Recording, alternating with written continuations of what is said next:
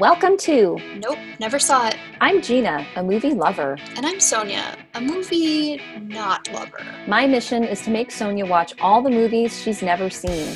And my mission is to watch more movies and not always have to say, Nope, Never Saw It. So we started this podcast. We hope you enjoy it. So Gina? Yes, Sonia? I'm ready. Let's get started. Welcome back to another episode of Nope, Never Saw It. I am Gina. With me always is the lovely Sonia. Hi, Sonia. Hi. Hi. It's so good to see you. You too. Oh my goodness. Happy New Year. Happy New Year.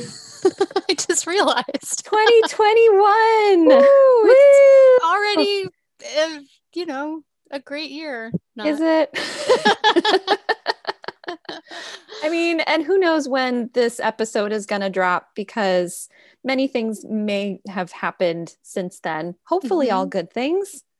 Yeah, we can just say it like this. It is a great year. And then people can interpret whatever tone they want to. That's right. I love it. Perfect. So for this episode, we're going to be talking about The Matrix. Before we get into that, we're going to start with our traditional friend share. Friend share. Are you ready, Sonia? I'm so ready. I'm so ready. I'm so excited to share with you. So my friend share for this episode is, on Saturday, I went skiing for the first time in 20 years.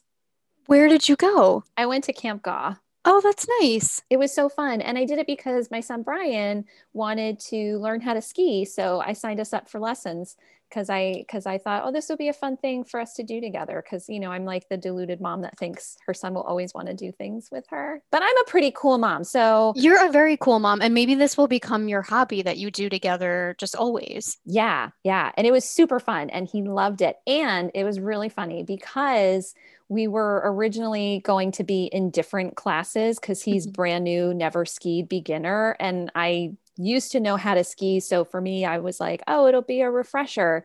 But Brian was with the new beginner class and they were splitting people up. And then I was in what I thought would be technically a quote unquote beginner class. And then there was like this little 8-year-old girl and the instructor was asking her, so you've skied before? And she said, yeah. And the mom was like, oh yeah, she's taken a few lessons already. And, and they were like, can she brake? Can she turn? Can she pivot? And they were listing all of these different things. And the little girl was like, uh-huh. And then I just looked at her and I said, I'm going to go to the new beginner never skied before class because I don't think I'm ready for this. So I little girl. So it was me, my almost 13-year-old son, and then a bunch of like 9-year-olds. And the instructor thought that all of the kids belonged to me. Like I was the mom of all of the kids, but I had the best pizza wedge of the whole class. Well, I would hope so. He made me demonstrate many times. He just kept saying, watch Gina, watch Gina. And I would make my pizza wedge. Watch your mom, children. Watch mommy. She knows what she's doing. It was so much fun. Oh my gosh, that's so awesome. It was so much fun. And I didn't think I would want to downhill ski ever again because I'm such a wimp now, but I really, really liked it. So we will be taking more lessons. Excellent. That's great. Look out, skiers. So fun. Yeah. My friend share is that, and maybe this is more of a fun fact than a friend share, but yesterday marks exactly 1 year since I last went to a concert, which is like a huge deal because I usually go to several concerts a year. Yeah. But with this, with COVID, which I think I bring up every single podcast episode, it's been a full year, which is just wild and crazy, and I'm very much looking forward to the next time I can go to a concert. Can I guess what band it was? You can guess, but I think you won't get it. Okay, because I would originally say Phish, but because you're saying I won't get it, I don't know. Was it Billy? It wasn't the Billy Joel concert. That wasn't a year ago. You are close though by saying it's Phish. It was the Trey Anastasio band. He's the lead singer for Phish, so it's one of his side bands. So I almost got it right. So you were very close, but not quite. I didn't know he was the lead singer of Phish. Now you know. Now I do. Trey was Anastasio. Anastasio? Mm-hmm. Okay. Cool. Miss you, Trey. You'll be back at those concerts soon, Sonia. Yep. I believe it. I hope so. I'm really, really itching for some live music. Yeah. But in the meantime, I've got cocktails to keep me entertained. Yes. So for today, we are drinking a Negroni. And I should mention that when I texted Gina to say what our drink would be, I put the G and the R and then the N and the I in parentheses so that it said like Neo, which, as I'm sure most people listening to this know, is the main character of The Matrix. So we are drinking a Neo Negroni, except not really, because there really is something called a Neo Negroni, which apparently plays with the proportions of the different ingredients, but it didn't look that appetizing to me, so I didn't suggest that. However, Gina, please explain how your Negroni is actually slightly different. But first, I will say what a real Negroni is. Go for it. That it's equal parts gin, Campari, and sweet vermouth with the orange garnish. And mine is equal parts of gin, Aperol, and sweet vermouth. And the reason is because I didn't know what Campari was. And when I Googled it, it showed up next to a picture of Aperol. And I thought, oh, they must be the same thing. So then I texted you and said, can I use Aperol instead of Campari? Which you can, except it's an Aperol Negroni. So ours tastes really, so cheers, first and foremost. Cheers. Cheers. Chin chin. So our drinks taste quite a bit different because Campari is very bitter, whereas Aperol is like that orangey kind of sweet taste. So yours is sweet, mine is bitter, and yours is also not as strong as mine, I think. So if that's a sign for how this conversation will go, consider it actually as a warning. So if you start talking about a different movie, we'll know why. Yes, you'll know exactly why. I think I went the right path because I probably would prefer a sweeter drink versus a very bitter drink. So fair. I'm glad that I went that way. Yeah, I think Campari is very much an acquired taste. Like I didn't really like it that much when I first tried it, but then it has really grown on me, and a Negroni is one of my favorite drinks. I've never had a Negroni before. I didn't even know what it was when you suggested it. So why did you pick this drink? Because it was the closest I could get to a Matrix reference. Okay. So I am always, as much as I can, I will try to tie the drink to the movie, but I imagine at some point we'll get to a movie where I can't come up with any sort of related drink, but and so far pick a delicious drink, and that's fine. I think so far we've been pretty successful. What was the first? the first drink one was the time bomb. Yep. Yeah. And then the Bloody Mary, which we won't talk about. Mm-hmm. And then the Negroni, the Neo Negroni. Neo Negroni. Really. This is absolutely, I think this is a delightful drink. It is very delicious. I am thoroughly enjoying it. And I'm excited to drink this drink and talk about The Matrix. Now, before we talk about the movie, I just have to make a small disclaimer / apology potentially to our listeners. I was telling Gina just before that I have been thinking about the When Harry Met Sally episode, and though I have not listened to it, in my mind I feel like I was all over the place. So I just want to say that I am going to try to be more organized with my thoughts going forward. I will also try not to have Sonia's apology corner in every single episode going forward, though, you know what? It may happen. I'm one of those people that just like does something and then thinks about it for a really long time and doesn't feel better about it until I apologize, even if I don't need to. But I think a Sonia apology corner would be a really fun little segment. I mean, it's like a pretty good chance that it's going to become an actual segment just because that's who I am. But one of the things that we didn't really say in our intro episode that probably would have been helpful is that we recommend that you watch the movie before you listen to the podcast, because we are going to be talking about every single thing. We will not hold back on any secrets, any spoilers, anything. So really helpful if you have watch the movie before listening. And we won't always be talking about the movie in a linear fashion, just simply because it's a conversation between friends. And I think also the fact that we did Pulp Fiction first sort of set us up for just being a little all over the place. which is probably, I blame Pulp Fiction for When Harry Met Sally. Oh my gosh. You mean for When Hallie Met Sari? Also for that. But we will try to, or at least I will try to make sense in the future. So I thought you made perfect sense in our, there was no point in our conversation for the last episode where I thought, where is she going? I don't know what that says about me, but you know, we're just a couple of girls talking about movies. You've been my friend for a very long time, so you know where I'm going most times. True. Strangers may not feel that way. But true. Anyway, that was the first of, I'm sure, several Sonia apology corners. I thought it was beautiful. And I think the takeaway here is watch the movie, drink with us, listen, and enjoy. Yeah. Yeah. It's really all you need to know. It's all you need to know. All right. Should we get into this movie? Let's do it. Okay. So we're going to be talking about The Matrix. The Matrix was released in 1999. It was directed by Lana and Lily Wachowski, and it was also written by Lana and Lily Wachowski, who also wrote the screenplay for V for Vendetta. Sonia, have you seen V for Vendetta?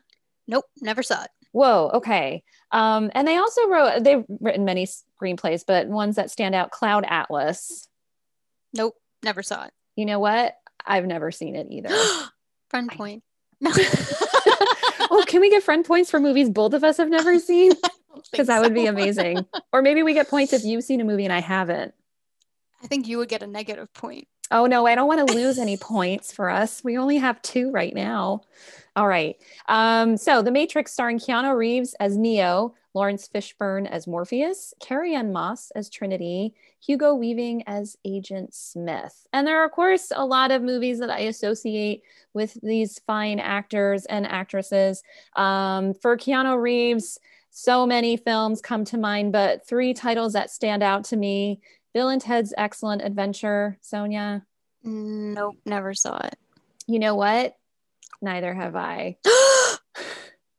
I'm almost ashamed that I've never seen it. Honestly, though, I actually think it is a movie that I've like been in the room when it's been on, but like, you know, at like a party when you're a kid and people aren't really paying attention, so yes. That's why I'm saying I haven't seen it. Yeah, same. Also another movie that stands out to me when I think of Keanu Reeves is Speed. Never seen it. Oh my god, okay. And also, and I feel like he's most known for this now, but the John Wick films. Nope, never saw any of them. Me neither. I've never seen any of them. So sounds like you're not a big Keanu fan. You know what? But I am, but I guess not for the movies that matter or the ones that he's most known for. You like his more underground work. I loved The Lake House. Did you see The Lake House? Yes, I have seen it, and I need to see it again because I find that movie so confusing. Oh, I do. I love that movie so much. And okay. Oh, Point Break. Mm-hmm. No, though okay. The new one, they remade it, right? Yes, I believe they did. I feel like Sean was watching the remake and I was in the room for part of it. Okay. I'm in the room a lot when movies are on. I'm noticing this about you. This is an interesting trend. Yeah. Carrie-Anne Moss was also in Memento. Mm-hmm. I've seen that. And you have seen Memento, that I knew. And then Hugo Weaving, who plays Agent Smith, he starred in Priscilla, Queen of the Desert. He played a drag queen. Did you see this movie? Yes, when I was really little, so I did not understand it. Oh, okay. Yeah. Oh, he's amazing in that film. And that's such a good movie. And then he's also in the Lord of the Rings series. Yeah. And I could not stop thinking about that.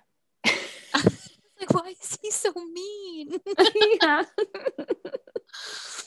All right. So that's a little intro there. Now, Sonia, last week for the last episode, I should say, when I told you we were going to be watching The Matrix, I asked you to give me a summary of what you thought it was about. So are you ready for me to read to you word for word what your summary was from our last episode? I am ready. Here we go. This is Sonia's original plot summary for The Matrix, word for word. The Matrix stars Keanu Reeves, and he plays a man named Neo, and Neo wears a long coat and sunglasses, and he's given the option to either take the red pill or the blue pill, and depending on which pill he takes, he gets jettisoned into an alternate universe, and it's run by computers and numbers or something, but basically all you need to know is that it's a green font on a black background. And then there's some like action stuff that happens, and at some point someone tries to shoot him, but it's okay because he's just like bends all the way backwards, and the bullet misses him. So that was your original summary. And I would say that I just sort of updated that a little bit. I just made a few tweaks here and there. Because you know what? This was pretty close. I know. Yeah. I agree. You look so proud of yourself. I am kind of proud of myself. Actually, what I'm really proud of is this updated summary. Okay, right? I'm excited to hear it. Neo is a hacker who is given a choice. Take a red pill and face reality, or take the blue pill and life stays as it is. He chooses red and learns that the present is the future and there's a battle for humanity. Whoa! That was so good. Thank you. Don't you think I should write movie trailers? Yes, you should. I wanted like, you know, the person who reads all the movie trailers in that deep voice to read what you just wrote. In a world, there's a red pill and a blue pill. Is there a way we can make that happen? Or is there some kind of app that we can download where when you read it, your voice changes to that voice? I think there's an app that turns your voice into like the Scream mask voice. Okay. That's kind of close to what I'm thinking, but I think that would be weird. Yeah. We'll look into that. We'll look into it, but that was a really good summary. Thank you. That was really, really good. I was excited to pick this film because I remember, like most films that I've seen, I do actually remember the first time I saw The Matrix, and I saw it when it came out in the theaters. And the reason why I saw it was kind of to be ironic because my roommates and I in college kept seeing the trailer on TV. And we just, every time we saw it, would make fun of it. And we were like, oh, this looks like a totally ridiculous movie. And I think what did it for us were two things. In the trailer, there's always the part where Keanu Reeves goes, whoa. And then you mean the whole movie? The whole movie, right, yeah. And then there's the line that Joey Pants says, he says, buckle your seatbelt, Dorothy, because Kansas is going bye-bye. Oh. But to us, out of context, that line never made any sense. And every time we would hear that in the trailer, we'd be like, what? So we paid money like any normal college student would do to see a movie that we didn't really want to see. I might have had a drink or two before. I don't remember. I can't remember whether I did or not, but... What was interesting was that as I was watching the film, I really liked it. And when the movie was over, I remember walking out of the theater thinking, that was actually really good. I was surprised at how much I liked it. I really didn't think I would like it at all. I don't remember how my roommates felt about it, but I walked away thinking, you know what? This was a fun ride. So that was my first impression 21 years ago. That's crazy. This movie could go to a bar. It could go to a bar and have a Negroni. Mm-hmm. Yeah. Do you know when Speed came out? Is that like 95, 96? Maybe. I think I was definitely in high school, so it might have been earlier than that, actually. Okay. I was just wondering if maybe if Keanu was still riding the wave of Speed into this movie and if that impacted people wanting to see it or not. Possibly, yeah. So what was your first impression, Sonia? So I will say when the movie started, I felt like I had missed something already. So maybe like 20 minutes into it, I turned to Sean and I was like, does this movie get better? And he said, yeah, it's a good movie. And then by the time it was ending, I was like, this is awesome. What if this is my new favorite movie? This movie's great. So I thought it had a slow start, but I felt like once it really picked up and you like kind of knew what was going on, like every 5 minutes I kept thinking to myself, like I just had this whole list of questions about The Matrix. Like what is it? Who built it?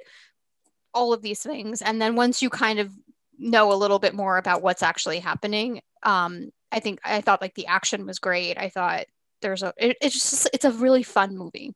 It is, right? Mm-hmm. I think it's so much fun. And the action, the choreography of the fight scenes are incredible. Yep. And so fun to watch. The music, I know, I feel like we keep bringing up the soundtrack, but the soundtrack is phenomenal. I think it's just so perfect for this film. What was it? Can I ask, like, what was it about the beginning where you felt like it was just a kind of a slow start for you? I think it was just like, you know, all of a sudden, you know, so it starts with this big action scene and, you know, you don't know who these people are or why they're chasing Trinity. I will say though, I loved, there's a move where she does the classic move where she grabs the guy's gun and like turns around and shoots his partner. So I was like, that's pretty sweet. Right. You gotta love those moves, but you know, there's this like huge chase scene. And then Neo's at his computer and he gets this like cryptic message and, you know, he seems to know, like he's confused, but he sort of isn't surprised by this message. And so I think at one point I was thinking to myself, like, I wish that there had been like 10 minutes more in the beginning with like a montage. This is so stupid. But like a montage of like Neo throughout, or Thomas Anderson in his real life. And then you like see him go home and be a hacker and he stumbles across this thing. So like, at least you just kind of know that. I just felt like I like missed the first 10 minutes of the movie. So I wasn't really invested in anything that was happening until you start to get those answers. And I know that that's how a movie is supposed to work sometimes, but you know, for that like initial hook, it just took a while. Yeah, I think that's fair. I mean, we're being asked to piece a lot together throughout the entire movie. But especially, I definitely see where you're coming from, where in the beginning, we really don't know, because we see this fight between Trinity and these cops and this chase scene, but we still don't exactly know why any of this is happening. And I think it cuts to, is it when Neo is sleeping in front of his computer? Mm-hmm. And then like his computer starts not talking to him, but he's getting this very personalized message. And you know, and for me, I guess for me, because I've seen it so many times, I know exactly what that's all about. So yep. I totally can see how that could be a little confusing. And I like how you said that, you know, he's confused in the beginning. I would argue he's confused throughout the majority of the film, right? Yeah. But is that Neo or is that Keanu? I mean, here's what I will say. I mean, I don't necessarily feel that Keanu Reeves is the best actor, but I think he's gotten really good at picking roles, or someone picks the roles for him that are perfect for his range. Mm-hmm. And I felt like, and that was one thing that I remember going into the movie thinking, oh, well, he's a terrible actor, so I'm not expecting much. And I think that was one of the things that surprised me, was that I thought he actually performed really well. And I think that it's because this was like the perfect type of film for him, because his character is really asking questions most of the time. I think I even read somewhere that most of his dialogue in the first 45 minutes of the film is just questions. Huh. Oh, yeah. That's so interesting. And it just, and in a way, it's sort of like we are, even though, like you said, like he understands what the message on his computer is about and he knows what he's looking for. We don't. Mm-hmm. There's still so much that we are seeing for the first time through his eyes. So in a way we're kind of lost with him. So he's kind of like that. I don't know if the Greek chorus is the right term that I'm thinking of here. Like he has to ask those questions so that they can be answered, so that we as an audience get what's going on. Yep. Yep. Yeah. So what were some other things that you said, like by the end you were like, this movie's amazing. What were some other things that stood out to you that you really liked? So I thought a lot of the camera shots were really cool. In particular, there was one where I I think it's when Morpheus is talking to Neo about whether he should take the red pill or the blue pill, and it's the shot of his face and you just see the reflection in his glasses. And it's actually funny. I was thinking about that, and Sean literally goes like, that's a cool shot. And I was like, that's what I just wrote down. Oh my God. But I was also thinking about how that shot, and like, he kind of has a smile on his face and then he sits back, and it reminded me very much of, I was like, that's very reminiscent of the Mad Hatter.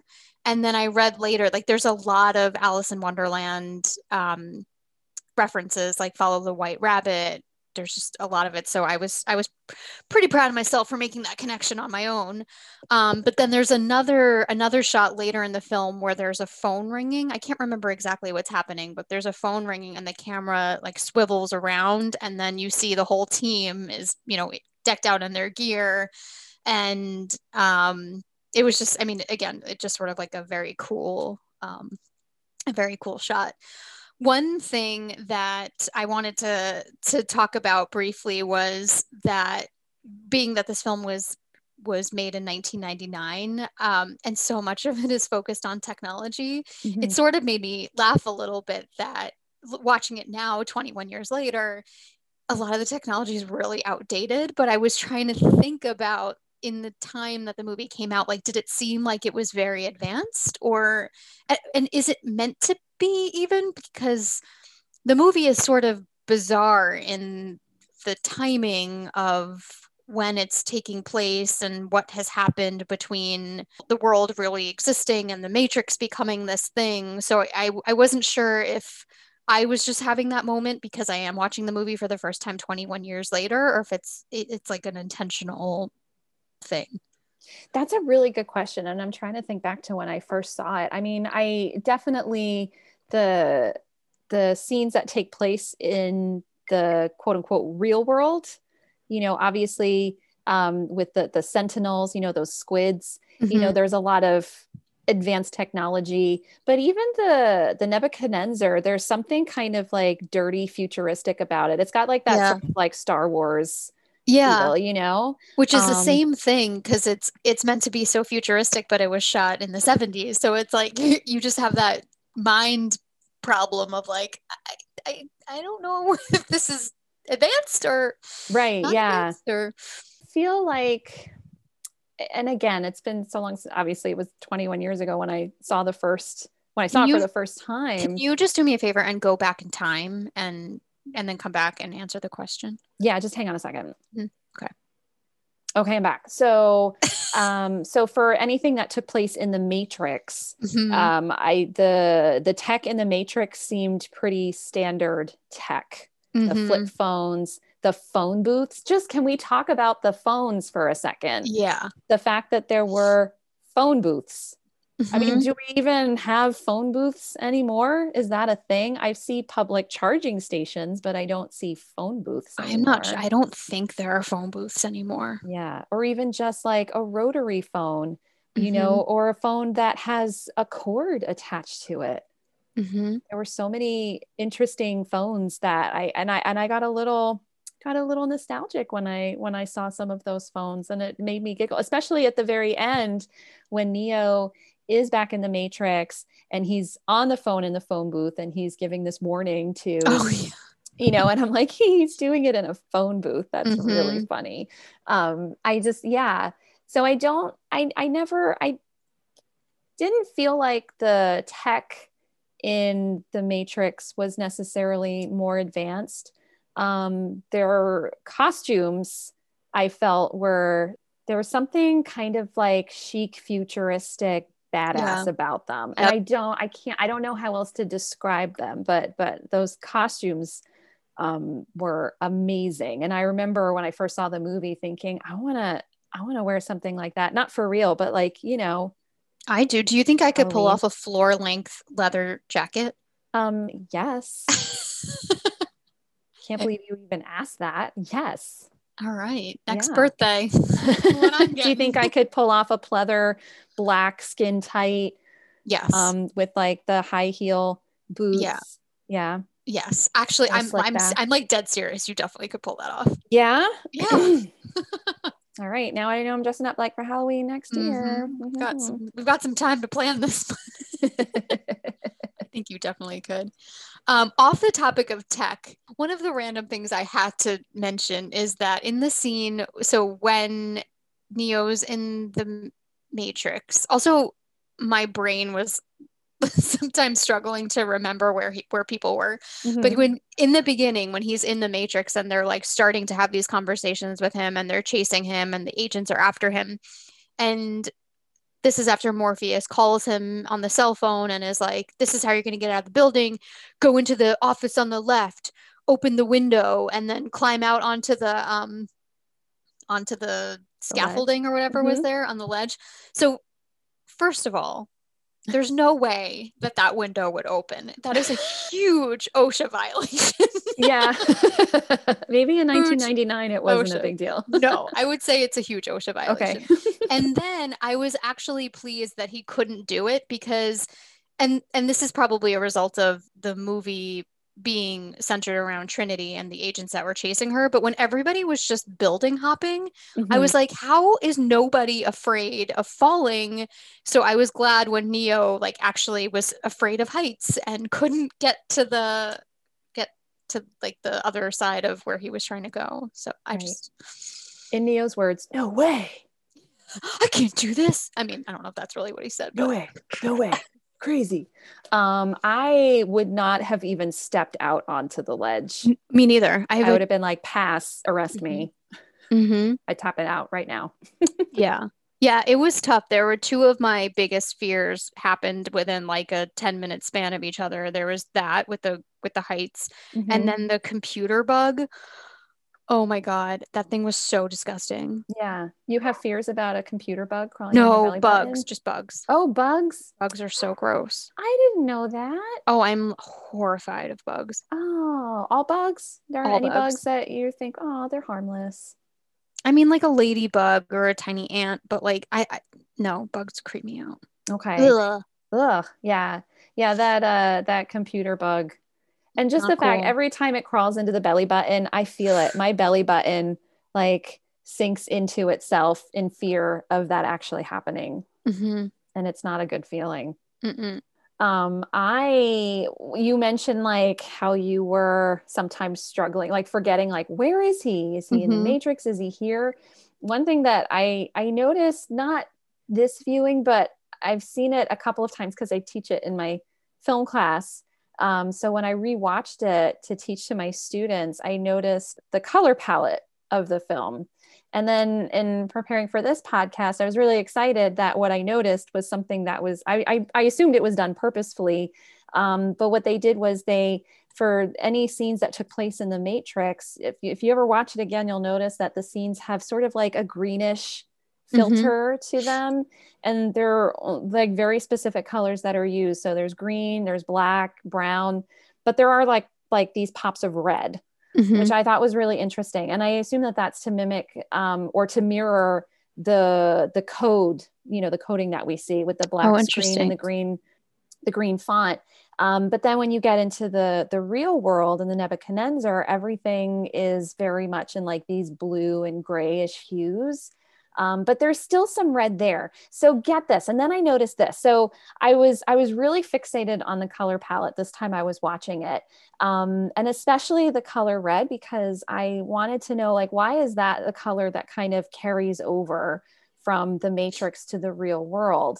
And I thought it was really interesting that Neo, in order to leave the Matrix, I should say, has to take the red pill. Mm-hmm. Oh, that is interesting. Which I thought was interesting because when you leave the Matrix, everything is kind of blue. And then another thing that I noticed was that Cypher, Joe Pantoliano's character, the one who betrays Morpheus, when we first meet him in the Nebuchadnezzar, he's the only one that's wearing like this reddish sweater. And I was thinking about it and I was wondering if the color red is like a connection to the Matrix. You know what I mean? So like, because his character wants to go back to the Matrix. He wants his whole memory of this real world to be erased, and he just wants to live in ignorant bliss in the Matrix. So I was wondering if like that color choice and that costuming choice was done purposefully for that reason. Mm-hmm. But I, you know, that was just something that stood out to me. It was all about the colors. It's interesting. So speaking of Cypher, it's clearly like he's the villain of the movie because he is, you know, betraying Morpheus, and he has, you know, his own agenda is driving his intentions, and it doesn't matter who gets hurt. But it's interesting because you almost feel for him because life in the Matrix seems so much easier and seems, you know, it's that bliss that the ignorance is bliss. Like, you just don't know what the reality is. You don't even know that that life is really so many years in the future. And I wonder, because I thought this when Neo first is given the choice between taking the red pill and the blue pill, I feel like Morpheus, and unless this was me missing it, but I feel like it wasn't clear that this was a permanent decision to know what you were going to see. And even just being like, all right, so you've chosen red, just so you know, there's no coming back from this. Like, this is a big deal. Let me just also give you a heads up about what's going to happen after you take this pill. Like, you're going to go down this really terrifying chute. You're going to have to bust out of this thing. This like creepy bug looking thing is going to come to you. Don't worry. Don't worry. I know it's scary, but don't worry. It's just there to unplug you. You're totally fine. Like, maybe if you had set this person up for success in the real world, they wouldn't then have stabbed you in the back later because they knew what they were setting up for. Like, I feel like it was not at all apparent what was going to happen. That's true. However, I think if he were to be explicit about what's going to happen when he leaves the Matrix, I mean, would you be like, okay? I guess, but then there's the whole question of, I mean, and this was sort of what was bothering me in the beginning. Like, there's this whole question of how did Neo even come across this? And although I recognize, like, Neo is literally the one, if you rearrange the letters, you can spell one, mm-hmm. But why is he the one? Like, how did Morpheus find him? I need The Matrix, the prequel. Yes. We need to know all of those things.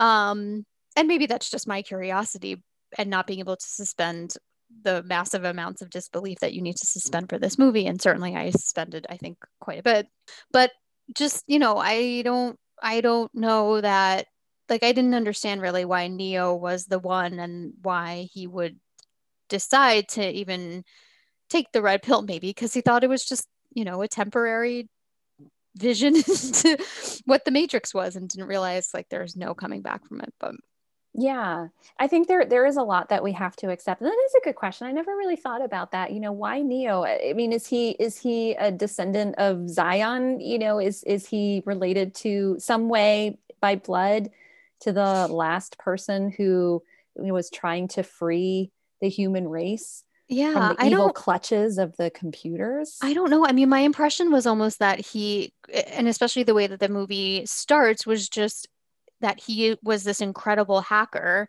and then came across this thing. And then that, you know, that leads to everything that happens next. But again, like, how did he come across this? How did he recognize that this was something that needed to be explored further, or that he wanted to even know more about? And then also, how do hackers get their names? You mean, I don't expect you to have that answer. I'm not a hacker. I don't know. I assume they just make up their own names somehow, right? I'm sure. Yeah. I'm sure there's some like thing that makes sense of how they get their names. That's probably like a badge of honor for what they are capable of doing, or some sort of connection to their level of ability. But I don't know. I can't hack anything, but me neither. It's always fun to have a nickname. Right? I never had a nickname. I mean, like, you know how like someone who's named Christopher could be Chris, or something like that, or you could just have a really cool nickname. I never had that. Everyone just calls me Gina. You could actually be like, that's not true. Hey, G. Yeah. Oh, you know what? Some people call me G.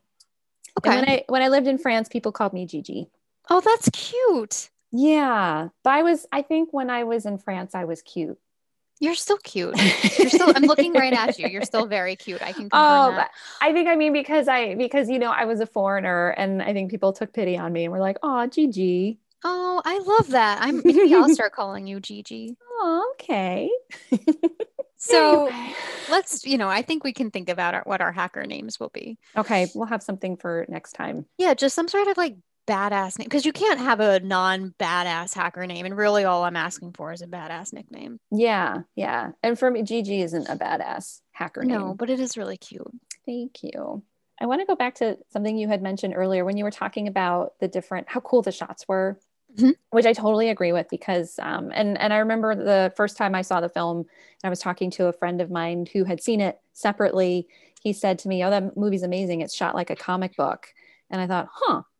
And then when I watched it again, I realized, yeah, so many of the panels, of this film, are very comic book style, which I thought was really, really cool. And even when I was rewatching it with my boyfriend Lee, and every once in a while he'd be like, that's such a cool shot. I'd be like, I know, right? Some of the ones that, stood out to me, one of my favorites is the one when they're rescuing Morpheus and you have the shot of the helicopter from below and you've got the blade spinning whoosh, whoosh. And then mm-hmm. The shells from the minigun falling down. Yeah. I love that shot. And then actually that whole sequence is amazing. Yes. I think it's my favorite sequence of the entire film. Agree. That whole rescue from, especially in terms of like cinematography and the camera work and camera placement and the different, like the one of Trinity when she's shooting the agent, dodge this. And it's mm-hmm. like this wide shot and you've got the gun up and like the, in the foreground, and then the rest of her is just sort of like, it's almost like that optical illusion where, yep. The gun is huge and she's, it's everything about that whole sequence is amazing. I totally agree.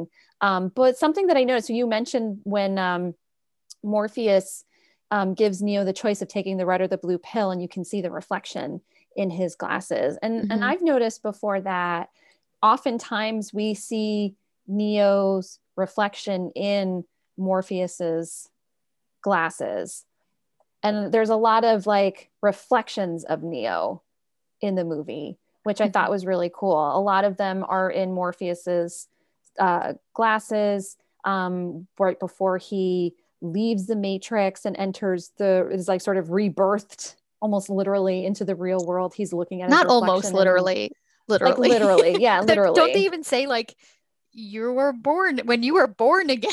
yeah that's true. That like wakes up in this pile of goo attached to hoses and then goes down this chute. Yeah, he's literally reborn. Yeah, but we see his reflection there. And then the scene when he's waiting to meet the Oracle and he's talking to the little kid that's bending the spoons, mm-hmm. we see his reflection in that's the spoon. Right. Yeah, yep. And I've been wondering like what that's all about. And it's really interesting because oftentimes when we see Neo's reflection in Morpheus's sunglasses, it's almost like his reflection are Morpheus's eyes, the way it's shot sometimes, which I thought was really cool. I wonder if it's trying to portray like that outside looking in feeling of, when you know about the Matrix or you don't know about the Matrix, you're almost, so there's that sense in looking at the world in different ways and maybe seeing yourself reflected in the old way of thinking and the new way of thinking, but then also, or kind of the same thing, like it's almost like there's now two versions of you. There was who you were in the Matrix and who you were now that you know what's actually going on. I don't know. That's my very limited film knowledge guess, but yeah, no, I like that idea. And I was wondering also if it's kind of like Morpheus is sort of like trying to almost like being a mirror for Neo, because he believes so strongly that Neo is the one, mm-hmm. and he sees what Neo is, but Neo doesn't. That's so it's almost like Neo is looking, every time we see Neo reflected in Morpheus's sunglasses, it's like we're seeing Neo as Morpheus sees him, and Morpheus is trying to reflect back to Neo, no, like this is, you are the one, like this is your potential. Yeah. Like you need to see it. Like even that reminds me of that scene where Morpheus is saying to him, like, you've got to go through all this training. And at some point you won't need to even dodge bullets or something like that. And Neo is like, whoa. And Morpheus is literally like, please see yourself as I see you, because if you don't, you're going to die. Right. Yeah. And then Neo asks a question. Yeah. What?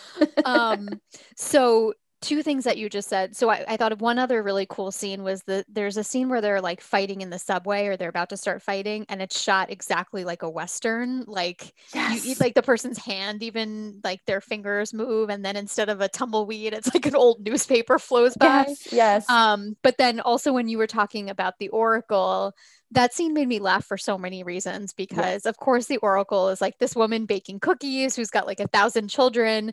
And I also like when she says to Neo, like, and don't worry about the vase. And then he knocks the vase over. The first thing I thought was like, well, if you hadn't mentioned the vase, then he wouldn't have knocked it over. And then when she said it later, I was like, dude, that's what I said. If you're an oracle, then I'm an oracle.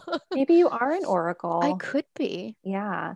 I think what was interesting, and I noticed it more in this last viewing of the film, is so much of it is about that question of fate. And I never picked up on that before. Like it's one of the first things that I think it's Trinity. I can't remember if it's Trinity or Morpheus who asks him if he believes in fate. And Neo says, no, I don't like the idea that I don't have control over my own life. But what's interesting is that in a way he really doesn't, whether he's in the Matrix or he's in the real world, he doesn't have a say in whether or not he's the one. Mm-hmm. Because he is the one. And then all of that, like, I love that you brought up the Oracle, because that all comes into play again, especially with that little moment with the vase, you know, like, right. If she hadn't said anything, would he have knocked it over? But was it his fate to knock it over? And I feel like, you know, she's trying to tell him, you know, like, even though she tells him that he's not the one, and then we find out that he is, and Morpheus, so she told you what you needed to hear in the moment. You know, she's predicting all of these things that, you know, Morpheus is going to try to sacrifice his life to save Neo. Mm-hmm. And that does happen. And then she tells him all this stuff. And then she says, you'll remember, you don't, when she's like, eat this cookie, you'll be fine. And she says, you'll remember, you don't believe in any of this fake crap. You're in control of your own life. Right. But I feel like he's not.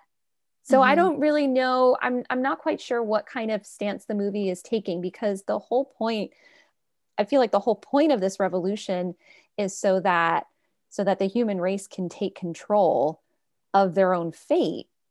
But yet our main character really doesn't have a say in what his fate is. Mm-hmm.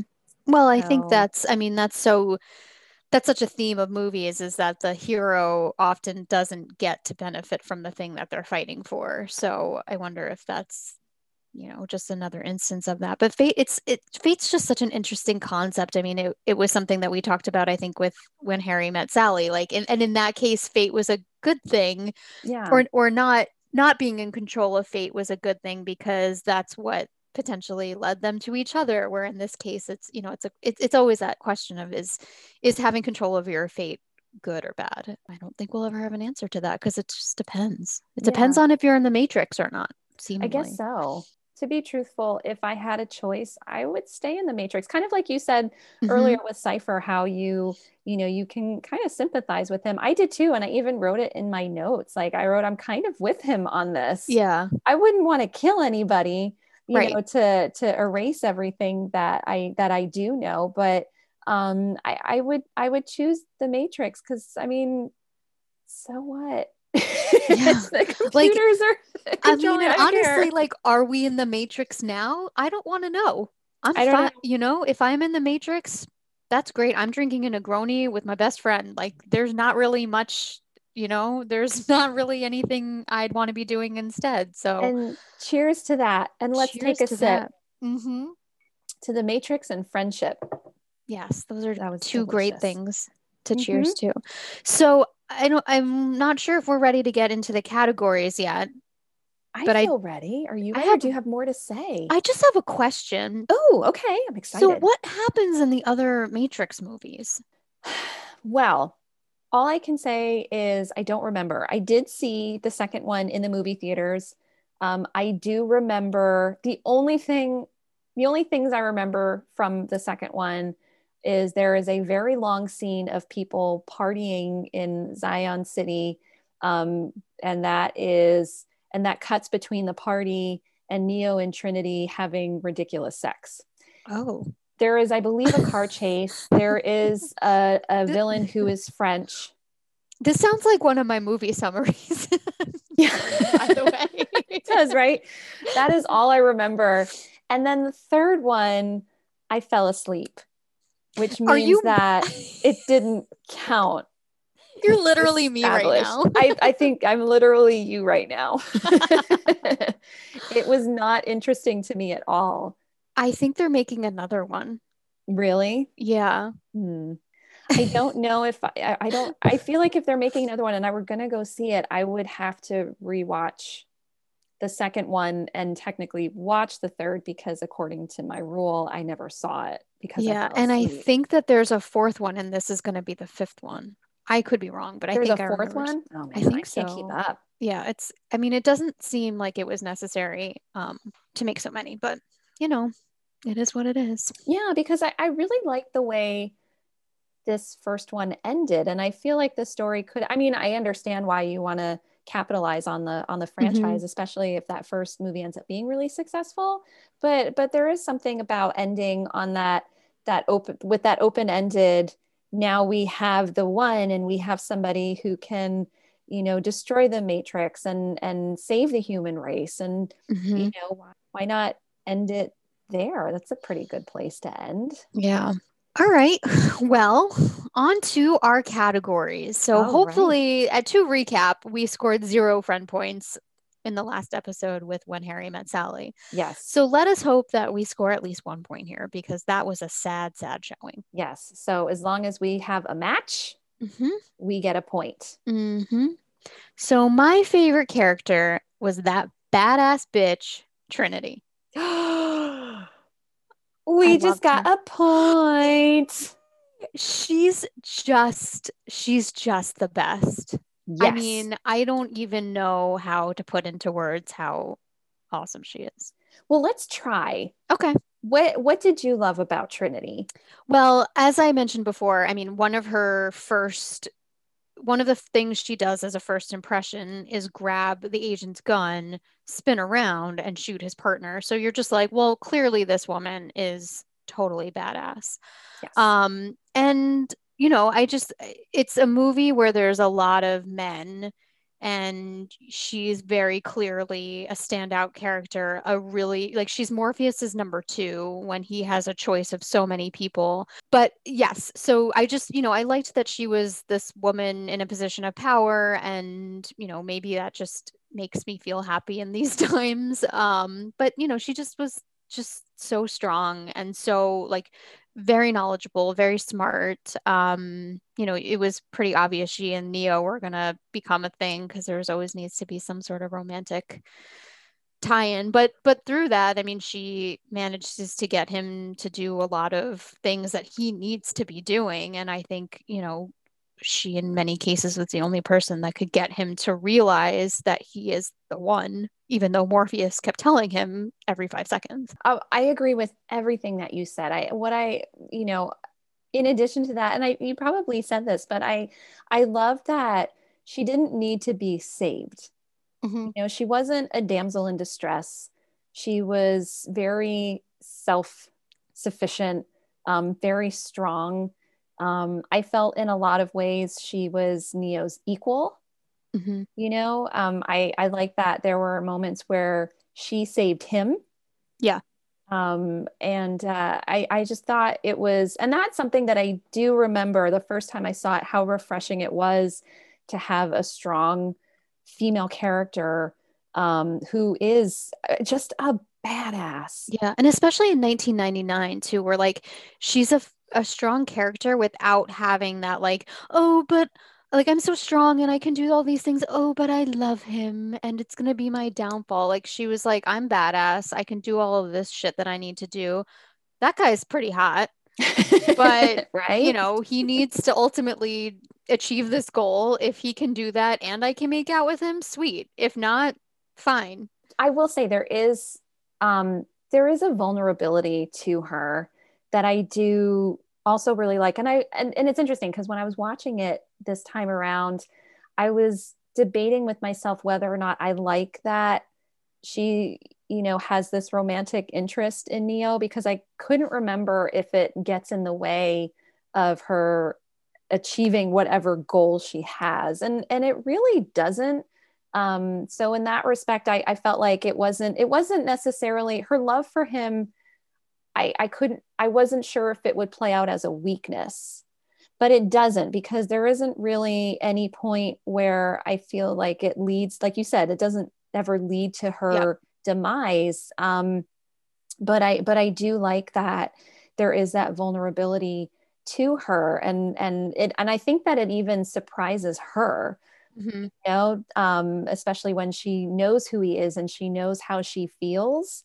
Yeah. I saw this interview with her, and she talks about how, oh crap, what did she say?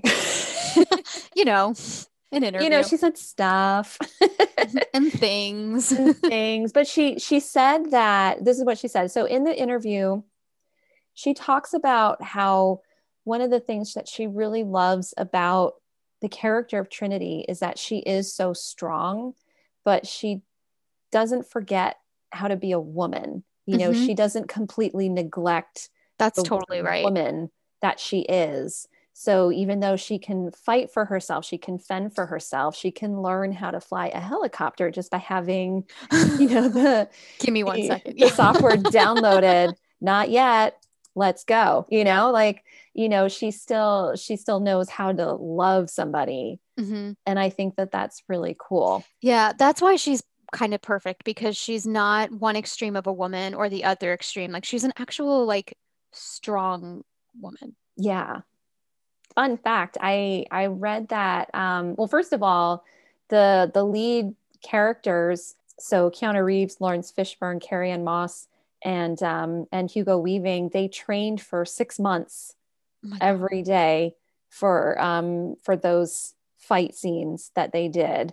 And it was like based on like the interviews I saw and what I read, it was like every day for 6 months. And apparently she twisted her ankle or sprained her ankle. I read that too. Did you read that too? Yep. Yeah.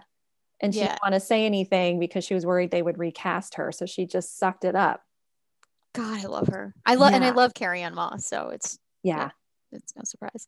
On the other hand, the worst character I said was Cypher, though I will put, did we get another point? We got another point. Though, you know, as we've discussed, there's like a little bit of a star there, because you sort of, you understand the motives. However, like, come on, man, have like a come to Jesus with Morpheus and be like, dude, when I agreed to take the red pill, you did not give me, like, I didn't read the fine print. You didn't give me the fine print. Like, can we get out of this? No need to be so deceptive. Yeah. I almost didn't want to pick him as the worst character, because I thought I was being cliche, you know, because like, well, of course, like he's sort of like is the catalyst for everything that goes wrong. But I did pick him because, not because of that, but because of the cliche, taking time to explain why he's doing what he's doing before he kills anybody, you know, and he's like, if he's the one, then some miracle will intervene. And I'm like, you know, if you had just shut up, and pulled the plug, it would all be over. And I think, you know, as much as I understand why that trope exists in films, I think it was kind of like, oh, come on, dude. I know. Yeah, like, just all right. Get on with it. So for favorite line, I promise I won't always have two answers, but the runner-up is very short. The runner-up is, there is no spoon. Okay. But my favorite line is actually a series of lines that goes to my favorite badass bitch, Trinity. Okay. And it's when Neo was like, I'm going to go save Morpheus. And she says, I'm coming with you. And he's like, no, you're not coming with me. I'm the one. I can do this on my own. And she's like, you are a child. Let me come with you. And she says, let me tell you what I believe. I believe that Morpheus means more to me than he does to you. I believe if you are really serious about rescuing him, you're going to need my help. And since I am the ranking officer on this ship, if you don't like it, I believe you can go to hell because you're not going anywhere else. That is a really amazing line. She delivered it way better than I did. Yeah. But it was so I was like, Sean, can you rewind that? That was my favorite line. I need to write that down. That is so good. My favorite line actually was, there is no spoon. So we were so close. Man. Is that like a half point? I don't know, but I love that line. And you know what? Because sometimes it's a line that I repeat to myself. Like it's a little like motivation. I think it's a great thing to say to yourself if you're faced with a fear or something you don't want to do, like there is no spoon. It's like, sort of like, and I don't even know if that makes sense in any of those contexts. And it's something that, Neo comes back to later on when he is faced with, mm-hmm. Something that he doesn't want to do in the Matrix, kind of reminds himself, there is no spoon. It's like, this doesn't control me. I control it. Man, I am so mad that was my runner. What if I swept this? Yeah, but the line you picked was so good. I did have a runner up. And it's one when Morpheus says, there's a difference between knowing the path and walking the path. Oh, he's so wise. I know, right? And I love that line because I think it's just a really profound statement, in terms of taking action. Mm-hmm. As opposed to doing nothing, really. Here's a question that's a little off topic, but mm-hmm. I mean, it's still about the Matrix, so it's not totally off topic. But so Morpheus, I kept thinking about how his name rhymes with Orpheus, like Orpheus and the underworld. And I'm a huge like Greek mythology nerd, so this also could just be where my brain went to. But I wonder if that was on purpose. And I was wondering if you had read anything about that because like Orpheus and the underworld, Morpheus and mm-hmm. Essentially they're going to like the underworld of the Matrix. I like that idea. I did read that the name Morpheus is also the name of another, I don't know if it might not be Greek mythology, but another I think mythological character or from something from a classical literature, and Morpheus is the giver of dreams. That works too. I could be misquoting what I read, but let's say it's both, and we're okay. Yeah, so it could be. I think both of those work. Nice. All right. So speaking of Morpheus, mm-hmm. for best performance, I had Laurence Fishburne. Okay. Why? Because he's awesome. Awesome. I don't know. I mean, his character he just was so incredibly believable. Like you trusted him and he had all of this knowledge, and when he was in danger you felt stressed out, and I thought he just delivered his lines in the best fashion. I'm easy to impress, what can I say? I totally agree with that. I think Laurence Fishburne is so great. What's interesting is that he is the leader, but he looks to Neo.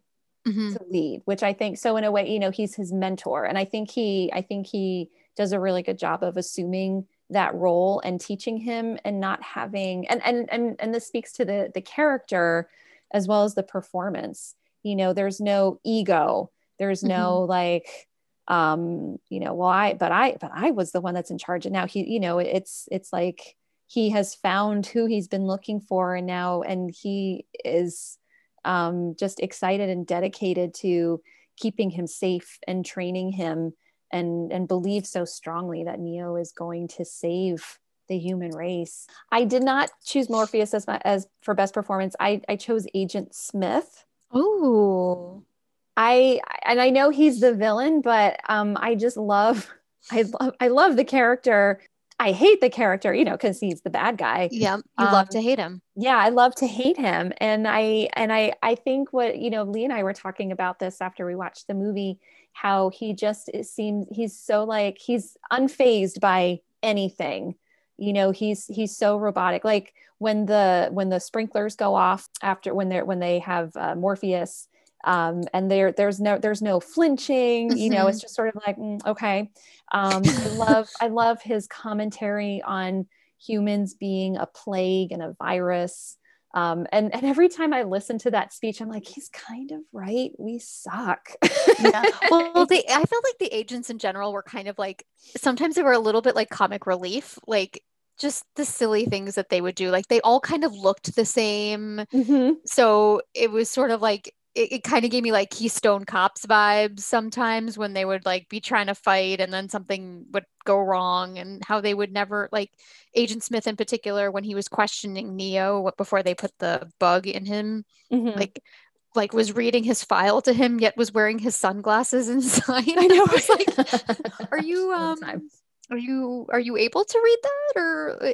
So I fully support your answer of Agent Smith. Yeah. And I do like that you mentioned how the three of them, they are very much in sync with each other. And that's something else that I really appreciated about the film this time around, is the staging and the choreography of their movements as a trio, especially, you know, from that first scene I think that's the first scene where we see the three of them when they're hunting down Neo in his office mm-hmm. building, mm-hmm. You know, their movement, the way they split up and come back together and congregate, like it's all very carefully choreographed.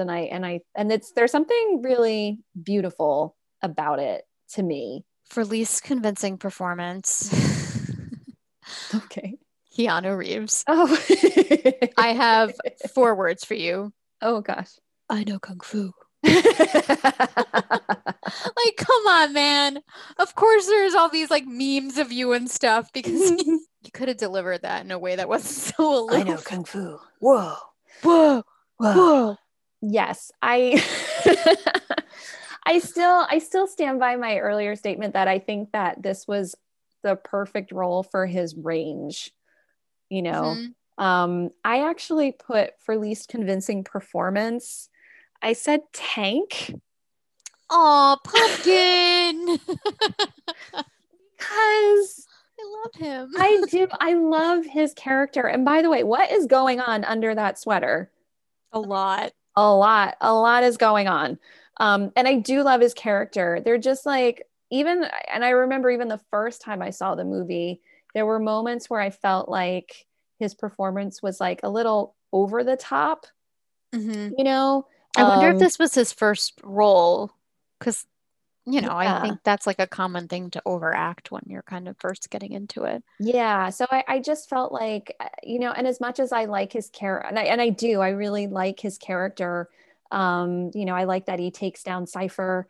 I like that he's like the hub, you know, for, you know, getting people in and out of the Matrix, and that he's, you know, kind of like their eyes, you know, and their navigator in mm-hmm. a lot of ways. And I think of course his character is really essential, but yeah, there are just some moments where I you know, his delivery, I'd be like, eh. I don't know. Maybe he and Keanu can go to acting school or something. Yeah. Keanu, like a little bit more. Tank. Yeah. Let's just a little bit less. Yeah. Like, yeah, let's just maybe get together, share your top techniques. Yeah. Mold them together and then come mm-hmm. back. So you already mentioned this scene, mm-hmm. but you had me at moment was mm-hmm. the scene where Trinity and Neo go in to save Morpheus. And right before the scene started, Sean goes, "This is the best." And I was like, okay, we'll see.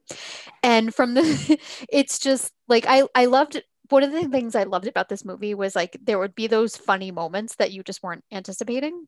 Mm-hmm. And where it starts with like the security guard is like, "Do you have any metal on you?" And then Neo opens his coat and he's just covered in guns. So starting from that all the way through. So then they have this like epic battle. Someone's shooting a gun while doing a cartwheel, and it's just like all of this crazy, crazy shit is happening. And then they've taken everybody out, and then they're just like very casually waiting for the elevator. Yeah. And then the elevator comes and they get on the elevator, and then the elevator doors close, and then this just like piece of debris falls off the side, which I read actually happened. It wasn't scripted, just like from the set. And just from beginning to end, I just thought that that was a perfect scene. And I just was, that was kind of, it was during that scene where I had that moment of like, what if this becomes my new favorite movie? If it does, then I feel like I am responsible. Oh, yes. 100%. Totally. 100% all me. Yeah. Sonia, mm-hmm. You also had me at the Morpheus rescue sequence. Gina, we are nailing it. We are killing it today. Yeah. I love like I wrote down from the whole like best part of the whole film, from the lobby shooting to the leap to the helicopter where Neo is reaching for Morpheus and Morpheus is reaching for Neo. Trinity's escape from the helicopter, that wide shot of her like swinging towards the window with the exploding helicopter behind her. It's just so beautiful. And then we have more of the bullet time shots. We have a couple of them, actually. The one where Neo dodges the bullet. And then I believe the one where Morpheus is running out, to leap out the window, and there's the shot, and we have the, that sort of like camera panning and we see like the blood and the, just, you're right. There are so many good shots. Yeah. That whole sequence is brilliant. Mm-hmm. I would argue that it might be one of my favorite action sequences of all time. Mark that on the podcast calendar. Yes.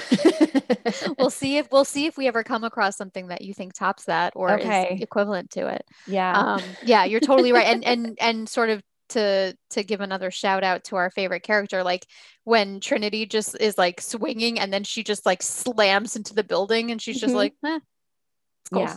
I'm fine. Yeah. And you know what? I am so happy that she and Neo don't kiss. Yeah. Like there's a moment and I feel like that would have ruined it. I love that there was that recognition, like this is not the time to make out. Yeah. Let's set it up and get people excited, but we're not going to actually deliver. Right. Yeah.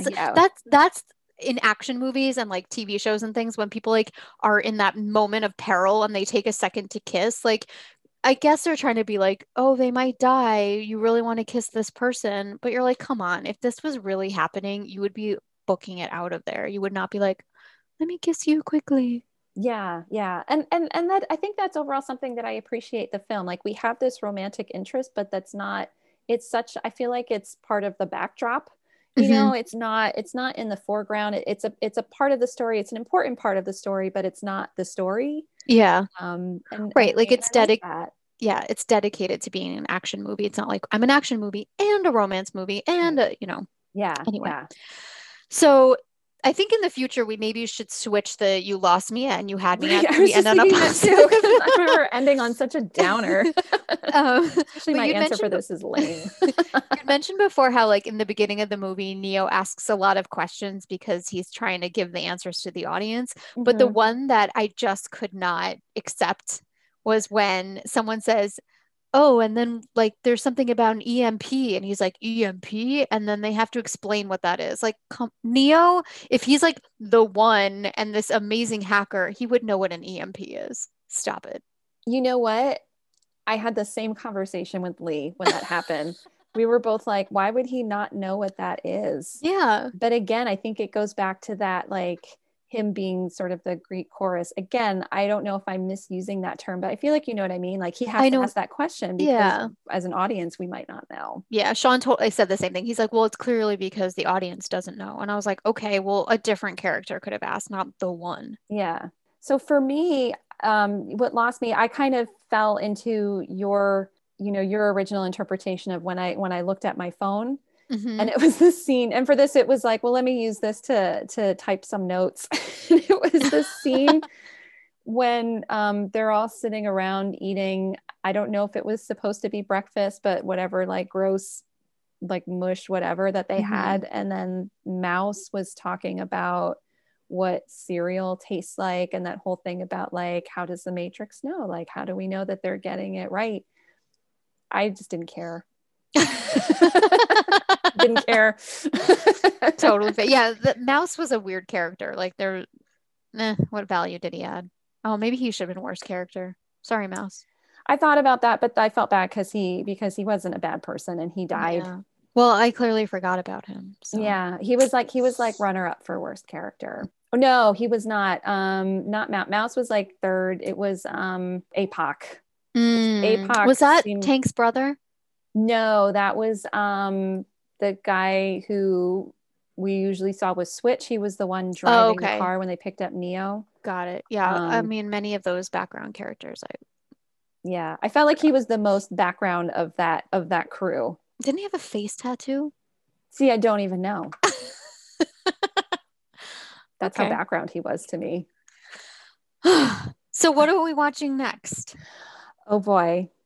So I have so many movies to pick from, and I was worried that I would get us like stuck in the 90s, mm-hmm. Because, you know, Pulp Fiction, The Matrix, even though When Harry Met Sally was, I think, 1989, we're still like in that range. So I wanted to get a little bit more contemporary. And I also wanted to mix genres, right? Okay. So we had like, you know, we've got our action film, we had our rom-com, Pulp Fiction. I don't even know. I'm not quite sure. What does that fall under? Drama, action. It's a lot of things in one. It's a lot of things. Yeah. So I decided we got to go musical next. Oh my. So we are going to be watching, drum roll please, La La Land. All right. That's Emma Stone and Ryan Gosling. Yes, it is. And your reaction is exactly what I thought it was going to be. What did I do? I don't know. I didn't think I felt like it would be lukewarm. Well, it's funny because when it came out, I wanted to see it and then I heard it wasn't good. Okay. So then I never saw it. And this is something I realized, like I'm never, even with this podcast, I'm never excited to watch a movie. Really? Yeah. You like excited about The Matrix. I know, but then I think I just wrote on my face, but please edit that out.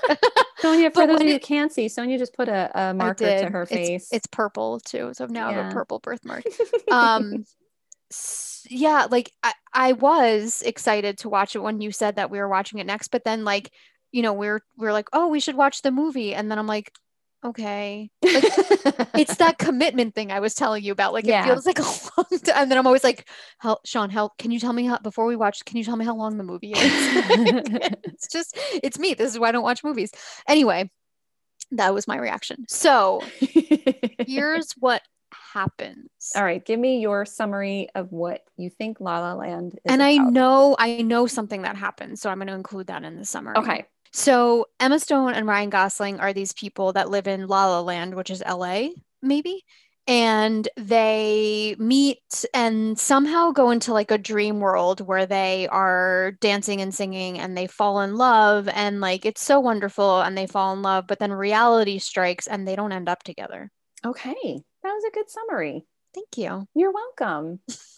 I'm excited to watch it again and I hope you like it. I mean, this is just how I am with movies. It is no like reflection on the movie or the podcast or you. I'm wondering the more we do this and the longer this goes on, if at any, like we'll get to a point where you decide that you're excited to watch the movie or if this is just going to make you hate movies even more. I don't know. I just don't know. Although I think hate is a strong word. You don't hate movies. I don't hate movies. I would just rather not watch a movie. Okay. Most options. Like, do you want to watch a movie or do you want to do this other thing? In most cases, I would choose the other thing. Unless it's like, jump out the window.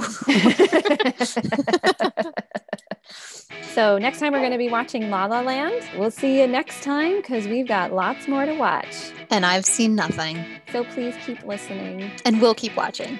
Bye, everybody. Bye.